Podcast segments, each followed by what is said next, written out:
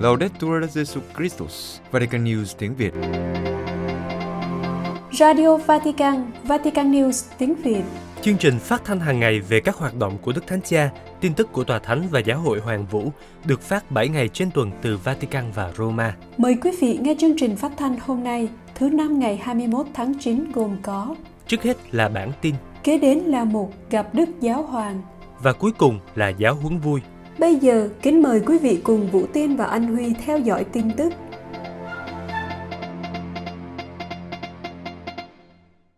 Đức Thánh Cha viếng thăm Marseille vì hòa bình và đón tiếp người di dân.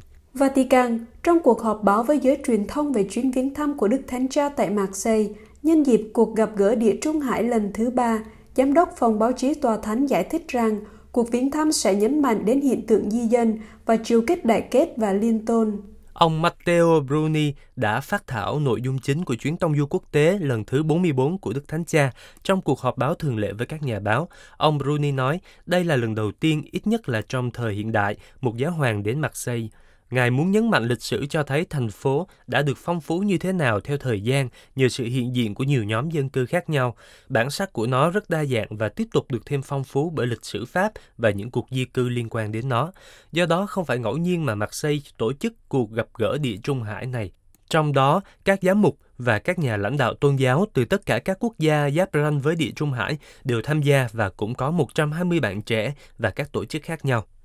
Mục tiêu của các cuộc hội thảo bàn tròn, các cuộc gặp gỡ để suy tư và cầu nguyện, biểu diễn nghệ thuật và văn hóa đã được chính Đức Francisco giải thích trong buổi đọc kinh truyền tin vào Chủ nhật ngày 17 tháng 9, thúc đẩy các con đường hòa bình, hợp tác và hội nhập, đặc biệt chú ý đến các hiện tượng di cư. Tất cả được thực hiện theo hai cuộc gặp trước đó ở Paris vào năm 2020 và ở Firenze vào năm 2022. Ông Rooney giải thích rằng chiều kích đại kết và liên tôn sẽ được thể hiện ngay từ ngày đầu tiên trong chuyến viếng thăm của Đức Thánh Cha, trong một khoảnh khắc suy tư chung sẽ diễn ra gần đài tưởng niệm dành riêng cho các thủy thủ và người di cư bị mất tích trên biển. Ông cho biết thêm rằng còn có một chủ đề nóng không thể bỏ qua và có thể được đưa vào các bài phát biểu của Đức Francisco, đó là vấn đề về môi trường. Chắc chắn là địa Trung Hải là nơi cảm nhận rõ rệt sự biến đổi khí hậu xảy ra trong những năm gần đây. Giám đốc phòng báo chí tòa thánh cũng tập trung vào một sự kiện không kém quan trọng, đó là Đức Thánh Cha đến Marseille có lẽ cũng chia sẻ một ý tưởng cho toàn thể nước Pháp bằng cách đề cập đến cuộc đời của nhiều vị thánh ở đây, những từ ngữ có thể có tiếng vang đặc biệt khắp châu Âu. Chuyến viếng thăm của Đức Thánh Cha diễn ra trong bối cảnh của các cuộc chiến, không chỉ ở Ukraine đang khiến Đức Thánh Cha đau lòng, do đó không loại trừ rằng Ngài sẽ đề cập đến chiến tranh trong các diễn văn.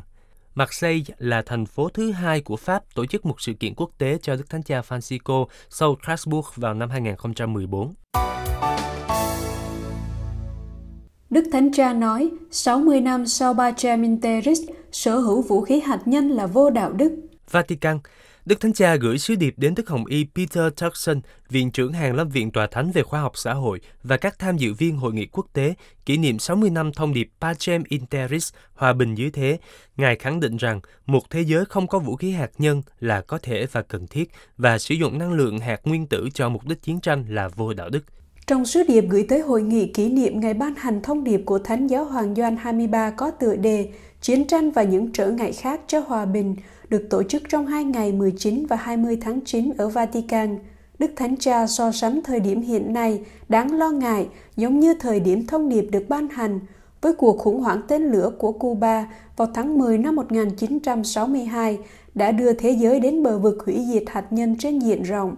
Hiện nay, vũ khí hạt nhân ngày càng phát triển về số lượng và sức mạnh, đồng thời các công nghệ chiến tranh khác cũng gia tăng, sự đồng thuận về việc cấm vũ khí hóa học và sinh học đang gặp nguy hiểm. Vì thế, Liên Hiệp Quốc và các tổ chức tương tự làm việc để nâng cao nhận thức cộng đồng và thúc đẩy các biện pháp quản lý phù hợp vẫn là vấn đề cơ bản.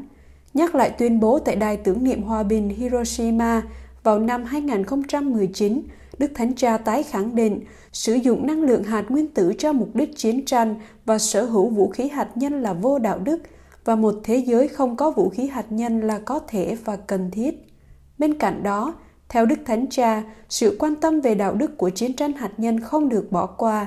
Các vấn đề đạo đức ngày càng cấp bách do việc sử dụng cái gọi là vũ khí thường trong những cuộc chiến hiện nay vốn chỉ được sử dụng trong mục đích bảo vệ chứ không nhằm các mục tiêu dân sự và Ngài kết luận với hy vọng rằng hội nghị thảo luận về thông điệp hòa bình dưới thế, ngoài việc phân tích các mối đe dọa quân sự và công nghệ đối với hòa bình, còn bao gồm một suy tư đạo đức có kỷ luật về những rủi ro nghiêm trọng liên quan đến việc tiếp tục sở hữu vũ khí hạt nhân, về nhu cầu cấp bách đổi mới tiến bộ trong việc giải trừ quân bị và về sự phát triển các sáng kiến xây dựng hòa bình. Tòa Thánh nêu quan điểm phát triển bền vững đặt con người ở trung tâm. New York, Đức Tổng giám mục Paul Richard Gallagher, Ngoại trưởng Tòa Thánh, tuyên bố tại Diễn đàn Chính trị cấp cao về phát triển bền vững của Liên Hiệp Quốc diễn ra trong hai ngày 18 và 19 tháng 9 rằng hội nghị không được dùng để làm nền tảng cho những tuyên bố trừu tượng, đơn giản chỉ để xoa dịu lương tâm. Ngược lại, chúng ta phải sử dụng nó để tăng cường nỗ lực và đẩy nhanh tiến bộ nhằm làm cho thế giới hướng đến con đường bền vững. Nhắc lại bài phát biểu của Đức Thánh Cha trước Đại hội đồng Liên Hiệp Quốc ngày 25 tháng 9 năm 2015, Đức Tổng giám mục nói, Đức Thánh Cha Francisco đã mô tả việc thông qua chương trình nghị sự năm 2030 về phát triển bền vững là một dấu hiệu quan trọng của hy vọng. Đồng thời, Ngài cảnh báo về mối nguy hiểm khi dừng lại bằng lòng với việc lập danh sách dài các đề xuất, mục tiêu và số liệu thống kê. Nửa chặng đường đến năm 2030, loại hy vọng mà cộng đồng quốc tế được mời gọi tiếp tục sống động và hoạt động là hy vọng mọi việc xảy ra và thay đổi cuộc sống với chủ đề huy động tài chính, đầu tư và phương tiện để đạt được mục tiêu phát triển bền vững. Ngoại trưởng Tòa Thánh cho rằng hội nghị không được dùng để làm nền tảng cho những tuyên bố trừu tượng, đơn giản chỉ để xoa dịu lương tâm của chúng ta. Ngược lại, chúng ta phải sử dụng nó để tăng cường nỗ lực và đẩy nhanh tiến độ nhằm làm cho thế giới hướng đến con đường bền vững. Điều này có nghĩa trước hết là thực hiện những hành động cụ thể để giải quyết những thách đố lớn của thời đại, đặc biệt là chiến tranh và xung đột, nghèo đói, bạo lực, loại trừ xã hội, biến đổi khí hậu và suy thoái môi trường cũng như văn hóa vứt bỏ lan tràn khi con người không còn được coi là giá trị tối thượng cần được chăm sóc và tôn trọng, đặc biệt là khi nghèo khổ hoặc khuyết tật và bị loại bỏ vì chưa hữu ích như thai nhi hoặc không còn cần thiết như người già.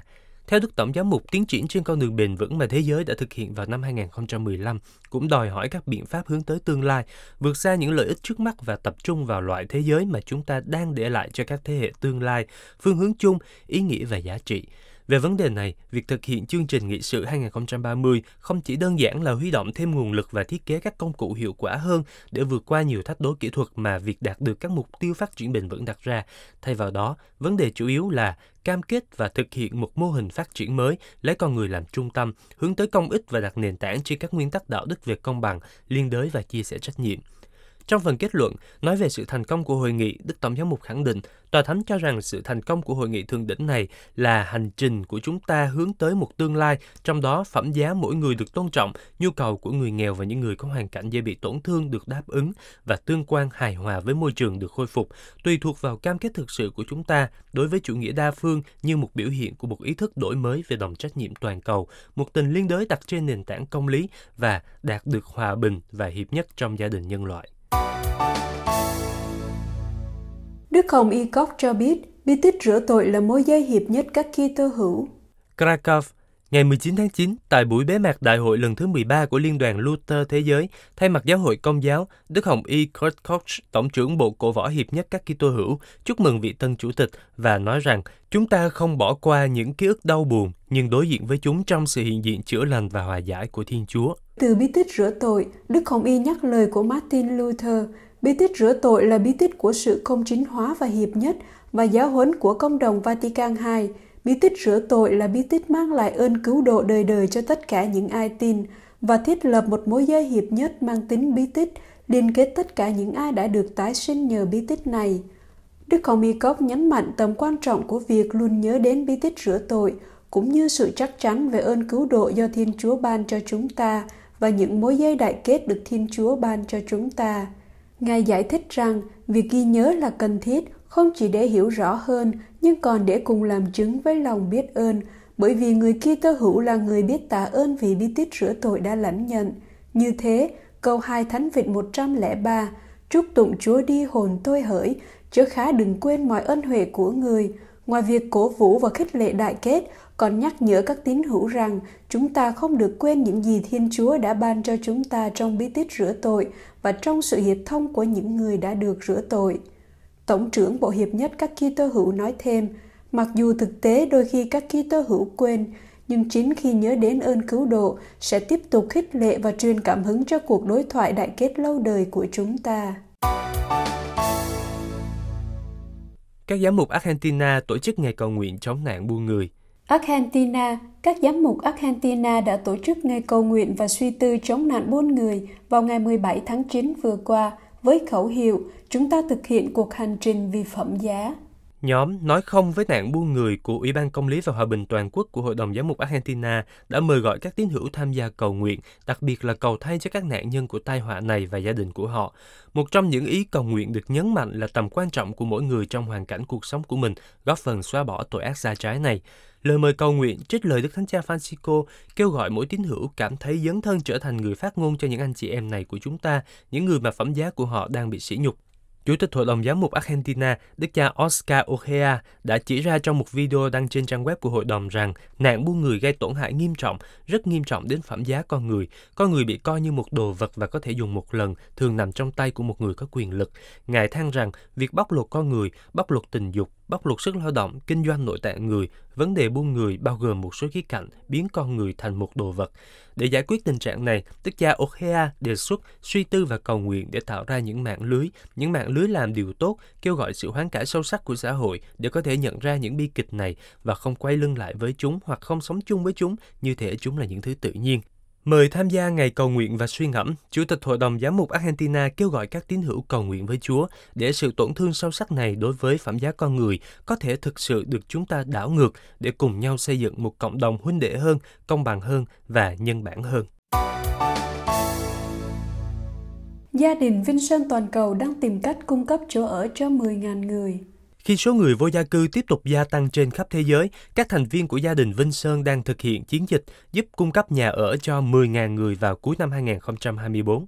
Gia đình Vinh Sơn gồm hơn 160 tổ chức và 4 triệu người trên thế giới được truyền cảm hứng từ đặc sủng của Thánh Vincent Paulo cử hành lễ kính thánh nhân vào ngày 27 tháng 9 với nhiều hoạt động khác nhau trong bối cảnh toàn cầu.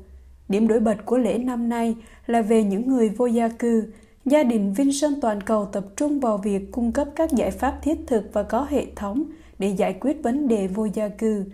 Lê Minh Pham Vinh dành cho người vô gia cư là một sáng kiến của gia đình Vinson trên toàn thế giới. Trong 6 năm nay, sáng kiến này tập trung vào việc giảm thiểu và nếu có thể loại bỏ tình trạng vô gia cư.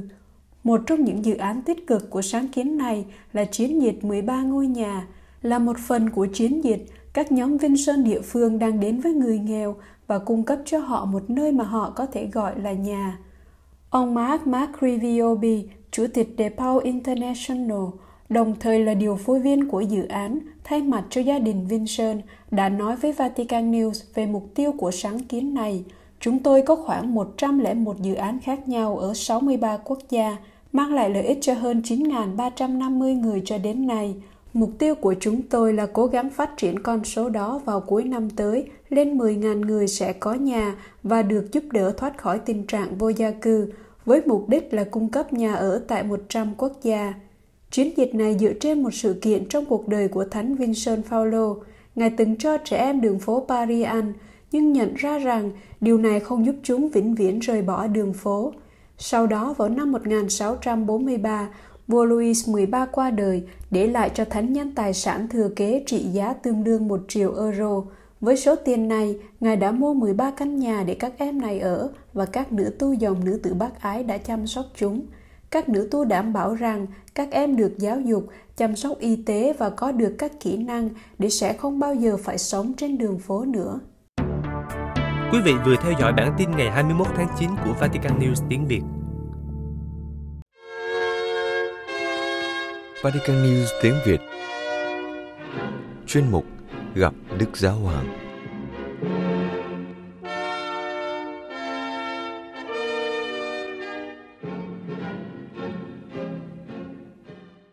Kính thưa quý thính giả, trong bài giáo lý tại buổi tiếp kiến chung sáng thứ Tư 20 tháng 9, Đức Thánh Cha tiếp tục trình bày với các tín hữu về chứng tá của lòng say mê loan báo tin mừng, cụ thể là chứng tá của Thánh Daniel Comboni, vị tông đồ châu Phi, với tầm nhìn truyền giáo mang tính ngôn sứ và tập trung vào sức mạnh giải phóng của tin mừng.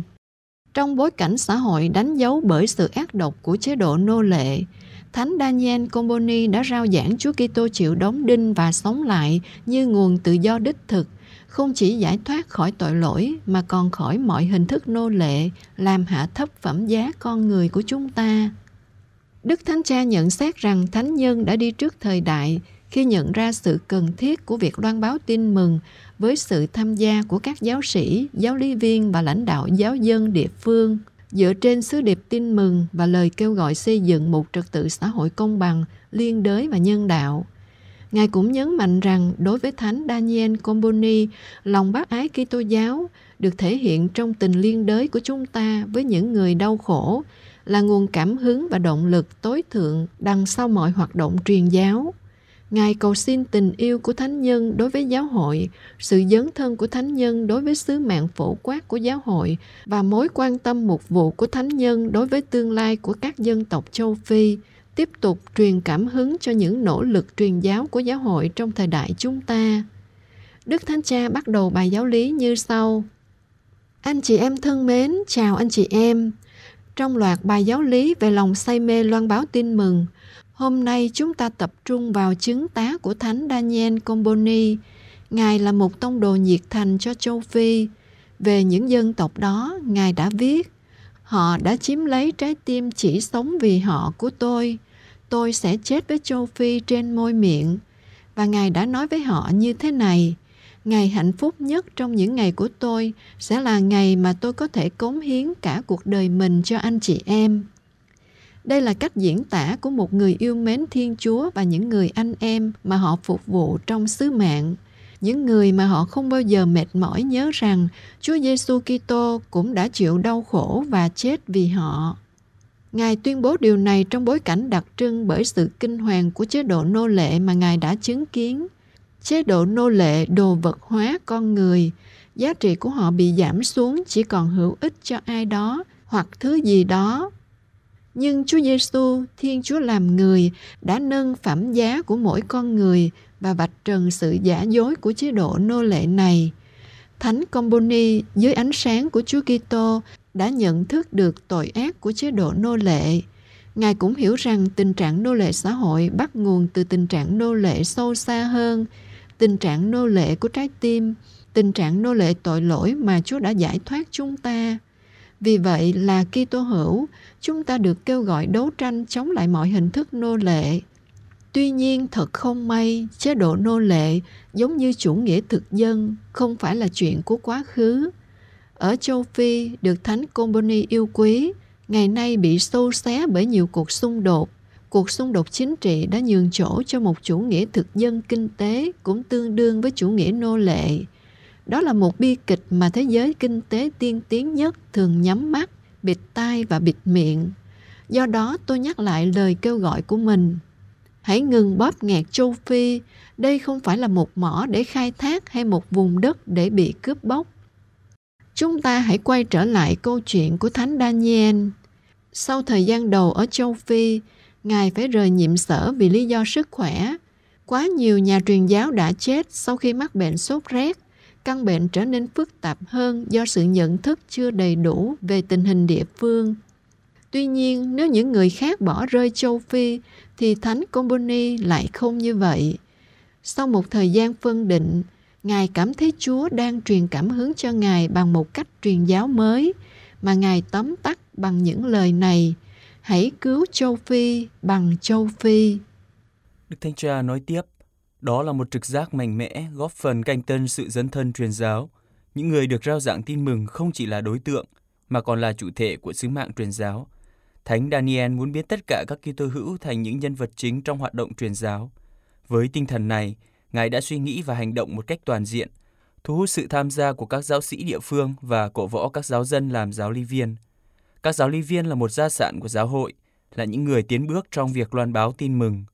Ngài cũng quan niệm sự phát triển của con người theo cách này, quan tâm đến nghệ thuật và nghề nghiệp, phát huy vai trò của gia đình và phụ nữ trong việc biến đổi văn hóa và xã hội. Điều này rất quan trọng, ngay cả ngày nay là thăng tiến đức tin và sự phát triển của con người từ bên trong bối cảnh truyền giáo, thay vì cấy ghép các mô hình bên ngoài hoặc giới hạn chúng vào chủ nghĩa phúc lợi không sinh kết quả. dùng văn hóa làm con đường loan báo tin mừng, loan báo tin mừng văn hóa và hội nhập tin mừng vào văn hóa. Hai việc này đi đôi với nhau. Tuy nhiên, niềm đam mê truyền giáo vĩ đại của Thánh Comboni không chủ yếu là kết quả của sự dấn thân con người. Ngài không được thúc đẩy bởi lòng can đảm của mình hay chỉ được thúc đẩy bởi những giá trị quan trọng, ví dụ như tự do, công lý và hòa bình. Thực ra, lòng nhiệt thành của Ngài phát sinh từ niềm vui tin mừng, xuất phát từ tình yêu Chúa Kitô và dẫn đến tình yêu dành cho Chúa Kitô. Thánh Daniel đã viết thế này: Một sứ mạng gian khổ và đòi nhiều nỗ lực như sứ mạng của chúng ta thì không thể tồn tại bằng vẻ hơi hợt bề ngoài hay bởi những người có vẻ đạo đức nhưng là ích kỷ và chỉ biết cho chính mình, những người không quan tâm đến sức khỏe và sự hoán cải của các linh hồn như lẽ ra họ phải làm. Và Ngài nói thêm, chúng ta phải khơi dậy lòng bác ái của họ, đều bắt nguồn từ Thiên Chúa và từ tình yêu của Chúa Kitô. Và khi bạn thực sự yêu mến Chúa Kitô, thì những thiếu thốn, đau khổ và tự đạo đều ngọt ngào. Ước muốn của Ngài là được nhìn thấy những nhà truyền giáo nhiệt thành, vui vẻ và tận tâm. Những nhà truyền giáo, Ngài viết, thánh thiện và có khả năng. Trước hết, họ là những vị thánh, nghĩa là xa lánh tội lỗi và khiêm nhường. Nhưng như vậy vẫn chưa đủ, cần có lòng bác ái và điều làm cho họ có khả năng truyền giáo. Vì vậy, đối với Thánh Comboni, nguồn mạch của khả năng truyền giáo là lòng bác ái, đặc biệt là lòng nhiệt thành nhận lấy nỗi đau của người khác như nỗi đau của mình. Hơn nữa, lòng say mê loan báo tin mừng của Ngài không bao giờ khiến Ngài hoạt động như một nghệ sĩ độc tấu mà luôn hiệp thông với giáo hội. Tôi chỉ có một cuộc sống để thánh hiến cho sức khỏe của những linh hồn đó, Ngài viết. Tôi muốn có một ngàn cuộc sống để tiêu hao vì mục đích này. Anh chị em thân mến, Thánh Daniel làm chứng cho tình yêu của vị mục tử nhân lành, đứng kiếm tìm những kẻ lạc lối và hiến mạng sống mình vì đoàn chiên. Lòng nhiệt thành của Ngài rất mạnh mẽ và có tính ngôn sứ trong việc chống lại sự thờ ơ và sự loại trừ. Trong những lá thư của mình, Ngài chân thành nhắc nhở giáo hội thân yêu của mình, giáo hội đã quên mất châu Phi quá lâu. Ước mơ của Thánh Comboni là một giáo hội chịu án chung với những người bị đóng đinh bởi lịch sử để trải nghiệm sự phục sinh với họ. Tôi đề nghị với anh chị em, hãy nghĩ đến những người chịu đóng đinh trong lịch sử ngày nay, những người nam, người nữ, trẻ em, người già, tất cả những người bị đóng đinh vì sự bất công và thống trị. Chúng ta hãy nghĩ đến họ và cầu nguyện cho họ. Chứng ta của Ngài dường như lặp lại với tất cả chúng ta, những người nam nữ của giáo hội. Đừng quên người nghèo, hãy yêu thương họ, vì Chúa Giêsu chịu đóng đinh đang hiện diện nơi họ, đang chờ đợi để được phục sinh. Đức Thanh Cha lặp lại rằng, đừng quên người nghèo. Trước khi đến đây, tôi đã gặp các nhà lập pháp Brazil, những người làm việc vì người nghèo, những người cố gắng thăng tiến người nghèo bằng phúc lợi và công bình xã hội. Và họ không quên người nghèo, họ làm việc vì người nghèo. Tôi nói với anh chị em, đừng quên người nghèo, vì họ sẽ là người mở cửa thiên đàng cho anh chị em. Cảm ơn anh chị em. Buổi tiếp kiến kết thúc với kinh lạy cha và phép lành Đức Thánh Cha ban cho mọi người.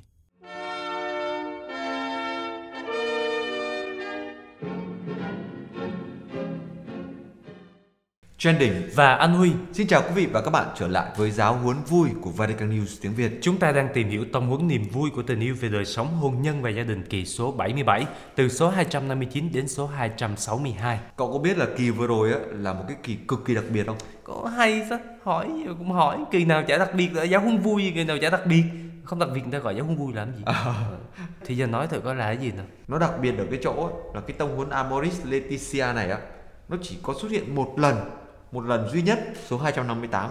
Ủa là sao? Phía trước nó là số 257 đúng không? Ờ, ờ. Rồi phía sau nó là số 259 Ôi đúng không? trời ơi, trời tôi tưởng không khám phá ra cái gì đặc biệt lắm trời ơi trời ơi, số 258 bởi vì trước nó là 257 sau nó là 259 Trời ơi, tưởng là gì Ừ, số nào mà chả duy nhất ông chả lẽ làm như quay lô tô cứ đi vòng qua vòng lại như ông á đúng là nhạt Không, nó đặc biệt ở cái chỗ là lần trước mình nói về cái gọi là cái chết đau thương. à đúng rồi Nên là mà khi mà cái chết đau thương như vậy trong hoàn cảnh như vậy thì ông thường nghe người ta nói lắm trong lúc tang ra bối rối có điều gì sai sót xin quý vị lượng thứ? À niềm tình tha thứ đúng không? Ờ, ờ thì như- cũng có lý nhưng mà tôi thấy nó vẫn nhạt không ơi. Ờ ờ. Bây giờ tôi thấy là tôi sống với ông tôi, tôi thấy khổ quá. Ờ. Tôi hiền lành á thì ông chê nhạt ờ mà tôi đậm đà Ờ. như mù tạt á thì ông bảo là tôi hăng. Hay quá. Ờ. không mà tôi thật lòng á hăng là tôi nói hăng thôi. Đúng không? Ông Ờ. phải biết ông mà như thế nào. Ông là thuộc cái tuyếp gọi là nhẹ nhàng nhưng mà lạnh nhạt. Hot boy mà hờ hững không? Nên tôi là tôi phải biết chấp nhận. Ờ, thì tôi mới tập cho không vui được với ông được. Biết chấp nhận rồi cẩn thận bước đi. Nhưng mà tôi thấy là cái chương trình này á có thể là ví như là như cá kho tiêu. Đúng rồi. Đấy. Kho nhiều thì mặn Ờ. mà đọc nhiều thì vui Ờ, cho nên bây giờ thôi cứ đọc tiếp đi để cho ông mặn dần nữa chứ thấy ông là nhạt dần theo thời gian rồi đó. đó. Thôi được rồi để tiếp tục cái sự mặn mà đó Ừ, đó ừ. thì mình vào một cái chương mới Ờ. đó là chương 7 củng cố việc giáo dục con cái Nhớ hứa nha, hứa mặn nha. Ờ, vậy thì mình vào bài mới luôn nè, số 259. Cha mẹ luôn có ảnh hưởng trên sự phát triển về mặt tinh thần của con cái, về điều tốt cũng như là về điều xấu. vì thế việc tốt nhất là họ hãy đảm nhận trách nhiệm không thể tránh né này Đồng ý. và thực hiện việc giáo dục một cách có ý thức này Ừ. nhiệt thành này Ừ. hữu lý này Đúng rồi. và phù hợp hữu lý là quan trọng mà phù hợp là quan trọng chứ không phải là cứ đem cây ra ỷ thiên đồ long ký là, là, là, là bây giờ mày có học không Ờ, bây giờ mày thích đả cầu vọng hay là ỷ thiên đồ long ký nguy hiểm lắm đó Ờ, vì trách nhiệm giáo dục của gia đình là rất ư là quan trọng và đôi khi nó hơi phức tạp nữa đó À. cho nên đức thánh cha muốn dừng lại ở điểm này để xem xét cách đặc biệt rồi hết số 259 thì à, cậu thấy số này như thế nào? Số này thấy là ngắn nè à, ông mặn hơn tí cho tôi cái đi. Ừ, thì ờ, đại khái là à, giới thiệu hình ảnh bố mẹ. Ở đấy nó phải mặn như thế phải không? Mặn thêm không? Mặn thêm không? Mặn mặn thêm đi. Này là cá kho luôn nè. Bố mẹ như những người đầu tiên ảnh hưởng lên con cái. Bạn thêm nữa không? Bố mẹ như những người giáo dục đầu tiên ảnh hưởng lên con cái. Đó đúng rồi về cái điểm này á, thì tôi phải nói là công nhận Ừ. bởi vì đây là quyền lợi của các bậc cha mẹ. Đấy không chỉ là trách nhiệm đâu đúng rồi mà nói về trách nhiệm phải nói là cái trách nhiệm đó cực kỳ nặng nề. Đúng rồi mà số này là mới vào đầu thôi bây giờ mình vào nội dung xem coi là đức thánh cha nói về việc giáo dục con cái cụ thể như thế nào nè. Rồi tựa đề mục đầu tiên con cái của chúng ta ở đâu? Số 260 Gia đình không thể khước từ sự thật rằng Chính mình là nơi nâng đỡ, đồng hành, hướng dẫn con cái Chứ không phải là cứ quăng vô nhà trẻ là xong đúng không? Ừ. Cho dù cần phải tái tạo lại các phương pháp Và tìm ra các nguồn lực mới Tại vì ờ, hoàn cảnh thế thời thay đổi rồi À. Giờ không phải như xưa nữa là cha mẹ cứ cứ suốt ngày ở bên con cái được đó. Ừ, đúng mà phải có những cái phương pháp Đúng hợp rồi. lý Ừ. phải lắng nghe đâu mà Đúng đó và cha mẹ ở đây đức thánh cha nói cần phải dự tính xem mình muốn trao cho con cái của mình những điều gì Đấy, và phải không ngừng tự hỏi mình tự vấn rằng á, là ai là người đang quan tâm để mà có thể cung ứng cho con cái những trò giải trí và niềm vui. Đó. rồi ai là người sẽ đi vào phòng của bọn trẻ này Ừ. rồi bọn trẻ nó sẽ xem cái chương trình tivi gì nè Ừ. nó chơi cái trò điện tử gì nè Đấy. đó Rồi mình sẽ nhờ cậy hay là trao phó con cái cho ai để họ hướng dẫn trong thời gian rảnh rỗi. đó, Đó. đó. Và nguyên những cái câu hỏi đó thôi là cũng đuối rồi Ừ. bởi vì nguyên cái việc mà xem con mình xem chương trình tivi gì Ừ. xem con mình nó chơi cái game gì cái đó là cần phải có một cái thời gian đồng hành thực sự Đúng rồi. chứ nếu không là nó sẽ trốn luôn đó Ờ. nghĩa là nó giấu không cho cậu biết thế giới của riêng nó Rồi bây giờ mấy mấy bé nhỏ nó giỏi công nghệ hơn bố mẹ nhiều á. Đúng rồi. Ừ, Thôi. hai tuổi mà cầm cái điện thoại Ờ, quá trời lắm, lành lắm, lành lắm. Đó. chỉ cần chúng ta dành thời gian cho con cái nói với chúng về những chuyện quan trọng một cách đơn giản. Ờ. nhưng mà quan trọng là có tâm tình trìu mến. Đấy đấy đấy đấy, lâu lâu mà bố mẹ mà có tí giờ cho con là hay quát lắm đó nha. Đấy Ờ. Đấy, cái này ông thôi tôi thấy là ông mà có cái tầm nhìn vĩ mô. Không phải tâm nhìn gì đâu. Suy bụng ta ra bụng người thôi có kinh nghiệm rồi. À, Ờ. tuổi thơ dữ dội. Ờ À. thôi dữ dội không phải tâm nhìn gì lắm đâu. Chuyện nó xảy ra rồi. Đấy. Ờ, nói từ kinh nghiệm bản thân. Ờ, À, đấy. ờ, tôi hiểu rồi. Thế thì cũng nhắn gửi cho ờ thôi thôi thôi thôi rồi thôi được rồi ha. Rồi thế tôi đọc tiếp nha. Ờ, Tôi đọc tiếp ờ đọc tiếp đi. Ờ, rồi vậy thì chúng ta phải tạo ra những cơ hội lành mạnh để chiếm hết thời gian của chúng. Đúng. Và như vậy thì sẽ giúp chúng tránh được những cái xâm hại. Đó ví dụ Đấy. như là cho đi tập đàn hợp lý nè không? Rồi đi tập hát. Ờ rồi Đấy. đi tập là karate nè à, học bơi nè đấy, cũng đúng được rồi. đấy. Ừ, ừ. Và bây giờ chúng ta đã thấy một cái hình ảnh của thầy anh Huy. Ờ. Đó là hát hay đàn giỏi. Có không? Đấy mà trước đó ấy, là đã có những cái tuổi thơ dữ dội đúng rồi thì quý vị hiểu rằng là trước đấy thì ờ, quý vị cũng có thể hiểu ngầm là có những cái khuynh hướng ừ. là xem những chương trình tivi rồi là chơi game Ừ. đấy sau đó là bị là ỷ thiên với lại đồ long không không Ờ, muốn hát hay đàn giỏi chỉ cần coi đúng một bộ phim thôi mỗi Phim mùa gì? hè phim tây du ký đó. là thấy là mấy cô trên thiên đàng mấy cô tiên đó, trời ơi, là hát hay đúng không Ờ. múa đẹp Ờ. đó còn đàn giỏi là mấy đứa yêu quái trời nó đàn cái là mê mẩn nhức đầu luôn đó. nó coi mỗi phim tây du ký nó hay đàn giỏi vậy Đó. bây giờ là ông theo cái trường phái nào tôi là tôi chọn trường phái ngộ không À. đó, được sư phụ hoán cải đó. cho nên nó là hiền đó là hiền hơn tiên à. đó, mà lúc mà quậy lên đó là quậy hơn yêu luôn đó. Ờ, đại thấy là cung đình luôn á. còn tôi là tôi thích ngộ không? Ủa, tôi tưởng thích đường tâm tạng. Không bởi vì là sư phụ nhậu không? Đấy. Nhưng mà nói chung trong mọi trường hợp thì phải là luôn cảnh giác. Ừ. bởi vì yêu quái thì đầy dẫy đấy. Mà cái cái cái hành trình của ngộ không cậu thấy không? Ừ. là phải diệt trừ được cái tính yêu ở trong mình. Đúng rồi. Đấy, Đó. là phải cảnh giác luôn luôn. Đúng rồi. Và đối với các bậc cha mẹ thì có một cái cám dỗ đó là bỏ bê con cái của mình. Đấy, cha mẹ phải hướng dẫn và chuẩn bị cho con cái, trẻ nhỏ cũng như là thanh thiếu niên biết đối phó với những hoàn cảnh mà chúng có thể gặp phải, Ừ. chẳng hạn như là nguy cơ bị tấn công nè, nguy cơ bị lạm dụng nè, nguy cơ bị dụ dỗ nghiện ngập nè. đúng rồi mà cái đấy thì đầy dẫy luôn Mà chưa kể bây giờ còn có nguy cơ là ừ, gọi là trầm cảm dẫn đến tự tử nữa. Ôi, cái đấy là không ai quan tâm Đấy, sống với thế giới của riêng mình đấy. Ừ. mà nhất là những ai mà có cái nguy cơ mà mặn quá Ừ. không đứa nào nó chơi với Ờ, thì dễ có nguy cơ đó không mặn quá là uống nước thôi. uống nước. Tôi, tôi mặn quá tôi uống nước thôi, tôi không thèm uống rượu đâu. Ờ, mặn quá thì cứ phải từ từ ờ. bởi vì người ta nói rằng mọi thứ sẽ nhạt dần theo thời gian À, nên là, là để thời gian trả lời đúng không? rồi hết số 260 Giờ cậu tóm số trên sao cậu tóm thử đi Rồi, tôi tóm một câu dễ hiểu thôi à, cha mẹ là tổng giám đốc công ty Ủa là sao? trách nhiệm hữu hạn nhiều thành viên phi lợi nhuận Ờ giáo dục con cái. À, mà thế này là trách nhiệm vô hạn luôn chứ phải trách nhiệm hữu hạn luôn á. À, nhưng mà cậu thấy có dễ hiểu không? Thấy có tí muối hơn rồi đó. Ờ. đấy. Nghe xong là chắc tôi phải đi tìm người trợ giúp pháp lý để xem có công ty nào phức tạp như vậy không. Thì trách nhiệm á, thì vô hạn Rồi lại đi là nhiều thành viên Rồi lại phi lợi nhuận Rồi lại giáo dục con cái. Chả biết công ty này đang làm gì nữa. Nhưng mà tớ phải cam đoan với cậu một điều là vấn đề này không thể không phức tạp được. Ờ bởi vì đâu có công ty nào đa ngành như công ty mà gọi là tên là bố mẹ bao giờ không? Ờ, nghĩ cũng đúng ha. À. Giờ ví dụ như công ty giờ làm phụ huynh đi À. Thì phải sao? Nuôi dạy con cái nè. Đúng rồi. Dành thời gian cho con nè. Rồi đi tìm trường học cho nó nè. Rồi tìm năng khiếu cái sở À. thích của nó này. Ờ đó, ngày xưa á, là mẹ tôi biết tôi ghét võ nên bắt tôi học võ đó. Là như nào Ngày xưa tôi không thích học võ, bắt tôi học võ. Rồi ông học võ gì vậy? Học võ thiếu lâm Phật gia quyền. U trời nghe tên nó ghê không? Thiệt luôn á, tại vì thu Wow. radio không không có được lên hình đâu Thôi là tôi Ờ. chiếu mấy cái hình hồi nhỏ tôi tôi tôi đai đai đai xịn luôn á. À, có nghĩa là đai trắng. Đai trắng là võ sư rồi, tôi gần gần đó thôi, lên đai đỏ thôi. Wow. Ờ, Đó là kiểu như Đúng, là đai trắng là đầu vào mà không Không, thiếu lâm, ông đúng là không có căn bản về võ không? Đai trắng là đầu vào của karate à còn thiếu ok. lâm Phật gia quyền là người ta mặc đồ đen À. đó là nó sẽ đi từ đai xanh rồi đai xanh một sọc hai sọc ba sọc rồi lên đai À. đai đen chứ đai đen một sọc hai sọc ba sọc xanh rồi lên đai xanh rồi một sọc ba sọc vàng rồi lên đai vàng rồi một sọc ba sọc đỏ lên đai đỏ rồi, rồi giờ- đó, rồi Ờ. về lý thuyết ờ, tôi thấy là ông làm rõ rồi đó ờ, Ờ, còn giờ về thực hành đúng không nếu mà không tin nó lát thu xong ra thử đó, ra thử đó. tôi thấy là rét quá Đấy.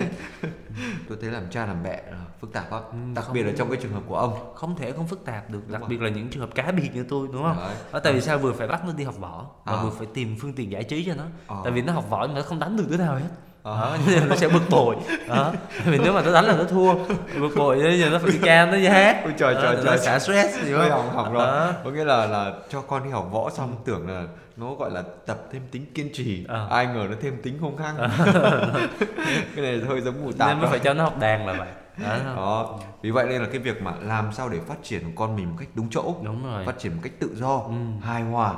mà đồng thời lại không có để con mình rơi vào cái tình trạng là Ừ. bị tấn công Ờ. bị lạm dụng Ừ. hoặc là bị nghiện ngập nói chung là cái trường này là trường đa ngành luôn trường bách khoa luôn á đúng không mà cũng trường bách khoa không dạy như vậy cơ mà Ủa vậy hả? Chứ Ờ, học bởi vì trường sao cậu biết bởi vì trường bách khoa thì có Ờ. nhiều giáo sư Ờ. đấy mỗi người có một ngành Ờ.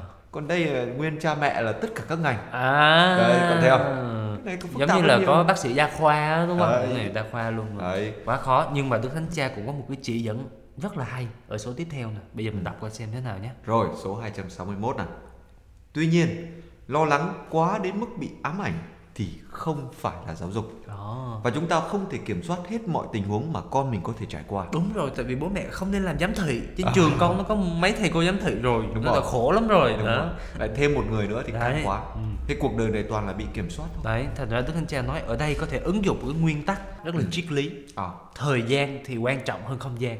Thấy triết lý không? vẻ hơi triết đó Hiểu không? hiểu không hiểu tôi đâu hiểu đâu học tiếp đức thánh cha nói tôi có nói đâu không hỏi tôi Thôi mình thử đọc tiếp xem À. này nói cách khác Ừ. à, cái câu này giải thích này điều quan trọng là tạo ra các quy trình Ừ. hơn là kiểm soát các nơi trốn đó. Đó. nếu mà một phụ huynh nào đó bị ám ảnh quá mà muốn biết con mình đang ở đâu con đang ở đâu con đang làm gì con đang ở với ai Ừ. kiểm soát mọi việc làm của nó Ừ. thì đó mới chỉ dừng lại cái mức độ gọi là kiểm soát về nơi trốn thôi đó Ờ, không gian soát. thôi đó Đó. chính xác đó chưa phải là giáo dục con quan trọng là cái tâm hồn đúng không ừ. ở đây đức thanh cha nói những cái điều đó không phải là giáo dục Ừ.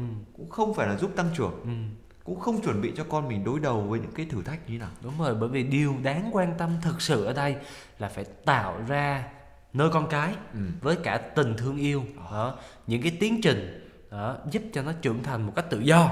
Phải được chuẩn bị để cho nó có thể được triển nở một cách toàn diện và nó có thể tự lập. Đấy, nó vun trồng cuộc sống của nó một cách đích thực. Có những cái chương trình nào những cái dự phóng nào? Đó nói cách khác á, là giúp cho con mình trưởng thành Ừ. có nghĩa là giúp con mình phải đối diện với những gì mình phải đi tới. Ờ, hiểu coi đấy. á, là nó trưởng thành đến mức nào rồi. Ừ. đó. Liệu là nó có đủ sức để đứng trước sóng gió hay chưa? Ừ. nó có những cái dự tính những cái hoạch định tốt cho cuộc đời của nó hay chưa?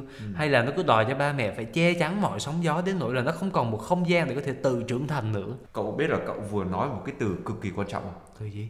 Thấy nói quá trời Trưởng từ thành. mà ờ vậy hả? Bây giờ trưởng thành là cái gì? Trời ơi trưởng thành cũng hỏi trưởng thành á, là khi mà trời lạnh thì phải biết tự lấy áo khoác ra mà mặc. À, chứ không phải là lên facebook đăng status sống ảo. Trời trời lạnh mà đăng status gì không? Trời không biết cách thả thính mùa đông gì hết. Nghe À. tôi bày như thế là thôi trời lạnh là đăng đăng lên ngay là trời đang rất lạnh quần áo mong manh điều em muốn nhất là gần bên anh trời cái đấy. ông thả thính gì cái ông thả bả thôi bây giờ quay lại cái trưởng thành nãy ông mới nói đó là giờ ông cho tôi biết trưởng thành là gì nè. À, nếu mà ông đã biết trưởng thành là gì thì câu trả lời của ông đã khác lắm rồi. Ờ, nó là một người mà đã biết trưởng thành là gì là người ta trưởng thành rồi đúng không? À, đấy. Nhưng mà để trưởng thành hơn á Ừ. thì ông nên đọc số tiếp theo. Ờ, số 262 đọc luôn nè. Nếu trưởng thành chỉ là sự phát triển một cái gì đó vốn đã có sẵn trong mã di truyền thì sẽ không có gì để làm Ủa là sao có nghĩa là cái sự khôn ngoan Ờ. cái khả năng phán đoán ừ. cái khả năng mà gọi là đọc ra tình huống Ờ. đọc ra con tim của mình Ừ. đọc ra cái lương tâm của mình Ờ. thì nó không phụ thuộc vào những cái yếu tố gọi là tăng trưởng thuần túy theo nghĩa thể xác Ờ, tức là không phải là cứ lớn dần sát lên là là có là trưởng thành Ờ. đấy nhưng nó phụ thuộc vào một chuỗi Ừ. một dãy những cái yếu tố tổng hợp mà ở trong thâm sâu của con người ấy Ờ. những cái thành phần những cái tính cách ấy ừ. mà chính xác hơn nó nằm trong một cái trung tâm tự do của con người như vậy người trưởng thành là người phải có tự do đúng không? Đúng rồi. Và đó cái sự trưởng thành đấy nó không có phải là thể lý à, nhưng mà nó là một cái con người toàn diện. Đấy. Gồm có là tâm lý thể lý sinh lý Ờ. tăng trưởng cả về đời sống thiêng liêng nữa. Ờ, miễn không cãi lý là được. Cãi lý là không có trưởng thành ha. Đức Thánh Cha nói thế này Hẳn nhiên mỗi đứa con sẽ làm ta ngạc nhiên Với các dự tính của chúng Xuất phát từ tự do ấy. Chúng phá vỡ những khuôn suy nghĩ của cha mẹ Và nếu điều đó có xảy đến Thì cũng tốt thôi Đâu phải lúc nào cũng phải là suy nghĩ giống cha mẹ suy nghĩ đâu đúng rồi theo cái con đường riêng đôi khi lại hay không ạ Ừ. những cái đứa bé mà nó có quan điểm riêng Ừ. nó có lý do để bảo vệ quan điểm của mình Ờ. và gọi là chiến đấu đến cùng với cái lý do đấy Ừ. có một cái ước mơ và tôi muốn thực hiện cái ước mơ này cho đến cùng Đấy Và nhiều khi là bố mẹ phải chấp nhận cho nó thất bại nữa cơ đấy Bởi vì thất bại cũng là mẹ thành công Là Đúng bài rồi. học đúng rồi mà cậu biết không cái thành công lớn nhất là gì Là gì? là thành thật À hả? là dám sống thật với những cái yếu đuối của mình Đấy. những ước mơ của mình và dám chiến đấu cho những chứ thành này. công mà do lương lẹo là lừa dối và sống giả tạo thì ờ, sẽ có lúc ngày cái kim trong bọc nó cũng lòi ra. Mà bữa nay á, tôi có một cái slogan sống như này. Mà đến bây giờ tôi nghĩ là tôi sẽ tiếp tục sống cái điều này. Mọi người làm chứng cho em nha mọi người nha quý vị. Thật thì đẹp. Wow. dù đó là một cái cuộc chiến đau thương như thế nào chăng nữa. Thật thì đẹp. Wow và nói đến giáo dục ở đây á, là gồm cả nhiệm vụ giúp phát triển sự tự do có trách nhiệm đó để tại các giao điểm của cuộc đời những đứa con của chúng ta biết lựa chọn với ý ngay lành tức là thật đúng không và thông minh nữa trời ơi đức thánh cha thâm sâu quá Ừ. bởi vì cái chữ ý ngay lành ở đây ấy, có nghĩa là một cái ý hướng tốt Ừ. nó có thể làm một điều gì đó sai Ờ. bởi vì nó không có hiểu Ừ. nhưng mà nếu mà nó có ý tốt á, Ừ. cái đấy là cực kỳ quan trọng. Ờ, những cái đứa trẻ đó là có thể giáo dục được. Đúng rồi. Chỉ cần cho nó hiểu là cái này là không tốt thôi. Đúng rồi. Bởi vì nó đã có sẵn cái tim tốt rồi. Ờ, nên là người ta bảo giáo dục ấy điều quan trọng nhất Ừ. đó là giáo dục người ta trở thành một người tử tế. Tử tế. Chứ không phải là một người tài năng. Xã hội này không cần người tài. À. xã hội này cần những con người. Ui trời ơi. Đấy không triết lý đấy triết lý đó. Trời ơi trời ơi. Chứ giờ không có con người lấy đâu ra người tài. Nói tóm lại câu cuối cùng của cái số này. Ừ. đào tạo những người hiểu rõ rằng Ừ. cuộc sống của mình của cộng đồng của mình là do mình định đoạt Ừ. và sự tự do chính là một quà tặng cực kỳ lớn lao. Chứ không phải là sản phẩm của một cuộc đấu tranh bởi đủ thứ quy luật và gò ép và hết số 262 ừ. thì bây giờ cậu cho tới hai từ để tóm thì đừng có tóm nguyên câu mệt lắm rồi nha hai từ thôi hả? Ừ. nếu mà cậu nói đúng á, thì bây giờ tớ mới công nhận là cậu trưởng thành. Thôi được rồi có hai chữ thôi. Ừ. tự do. Chuẩn để tao lấy giấy viết ra đã. Làm gì không thì viết cho cậu tờ giấy chứng nhận trưởng thành ký nữa trời trưởng thành á, là không có cần chứng nhận À. đâu. Trưởng thành là một cái sự tự do. À. và một cách tự nhiên thì nó đã gọi là trưởng thành thôi. Ủa nhưng mà tự do cậu nói ở đây á là muốn làm gì thì làm hả? Không cái tự do đấy là cái tự do sơ đẳng à. chứ không phải là tự do kiểu trưởng thành. À. Tự do ở đây là cái tự do trong cách nghĩ ừ. một cái tự do nội tâm. Ừ một cái tự do trong các quyết định của mình. Nghĩa là tâm bất biến giữa dòng đời vạn biến đó, trời đúng không? đó. thấy ông bắt đầu sáng. Đây là tự do nội tâm mà. Đấy, đó xong rồi. rồi là thoát khỏi những cái quyến luyến lệch lạc. Đó, những cái những cái ràng buộc những cái nhá, bám víu. Và Đó. sắp xếp cuộc đời mình cho nó đúng trật tự ờ mấy này cái này nói giống như là ngôn ngữ linh thao của thánh Đấy. Quá. thì nó ở trong cái đó cả. Ừ. Đấy. như vậy thì nhiệm vụ của cha mẹ là trao tự do và giúp cho con cái sử dụng tự do cách đúng đắn. Đó cái chóp của cái cái giáo dục là ở chỗ đó. Trời ơi tôi công nhận là ông là người trưởng thành rồi đó. Là như nào? Bình thường người ta gọi là đỉnh cao của giáo dục Ờ. nhưng mà ông tên đỉnh nó không dám nhắc đến tên của ông. Là một sự khiêm tốn lùi mình vào phía sau đổi thành cái chóp. Trời ơi, nghe nó nghe nó chói cả tai. Đỉnh cao của giáo dục là ở chỗ đó. Đó. Thôi chốt ở đây là cái bài tập về nhà cho các bậc cha mẹ Ừ. kể cả những người mà tham gia vào những cái chương trình giáo dục ấy Ừ. là phải bồi thêm kỹ năng của mình Ừ. trau dồi thêm kỹ năng để giúp cho những người trẻ thế hệ tương lai biết cách sử dụng sự tự do của mình. À rất là kỹ năng dạy con bây giờ phải dạy cả tự do cho nó luôn đúng không? Đúng rồi. Và đôi khi còn đòi hỏi cha mẹ phải tin tưởng con cái hơn nữa. Giờ cậu cho tớ một cái một cái hình ảnh gì đó để cho thấy được một cái sự tin tưởng. Đây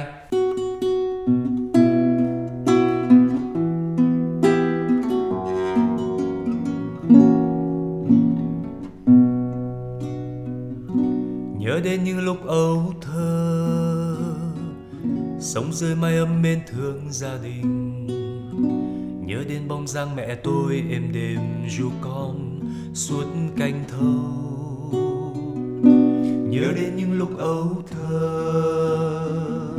sống dưới mái ấm bên thương gia đình. Nhớ mai tiếng nói cha tôi êm đềm dạy nên biết bao điều. Lời mẹ à ơi như suối mắt trâu lời dạy của cha cho con lớn khôn.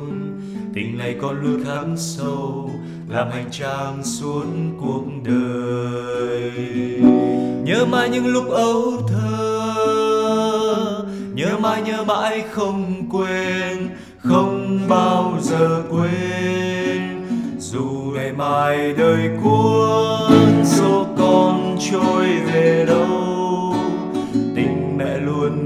mông như biển khơi. Tình cha luôn lớn lao như trời cao.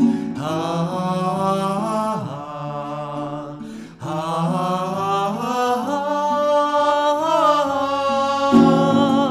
sẽ vẫn nhớ mãi nhớ mãi lời mẹ dạy con đó. Sẽ vẫn nhớ mãi nhớ mãi lời dạy của cha đó. Dẫu có sương vui đau buồn hay bước lên đỉnh cao. Sẽ vẫn nhớ mãi nhớ mãi lời mẹ hiền yêu dấu. Sẽ vẫn nhớ mãi nhớ mãi lời dạy cha yêu dấu. Vì con yêu mẹ cha nhất trên đời.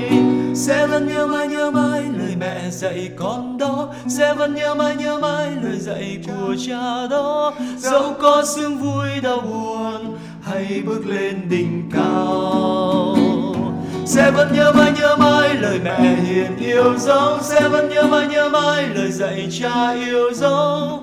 Vì con yêu mẹ cha nhất trên đời. Vì con yêu mẹ cha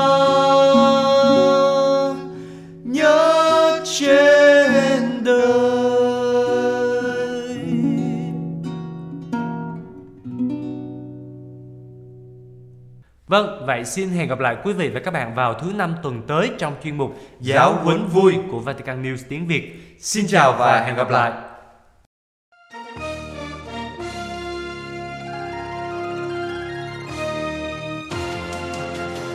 Cảm ơn quý vị đã chú ý lắng nghe chương trình Radio Vatican của Vatican News tiếng Việt.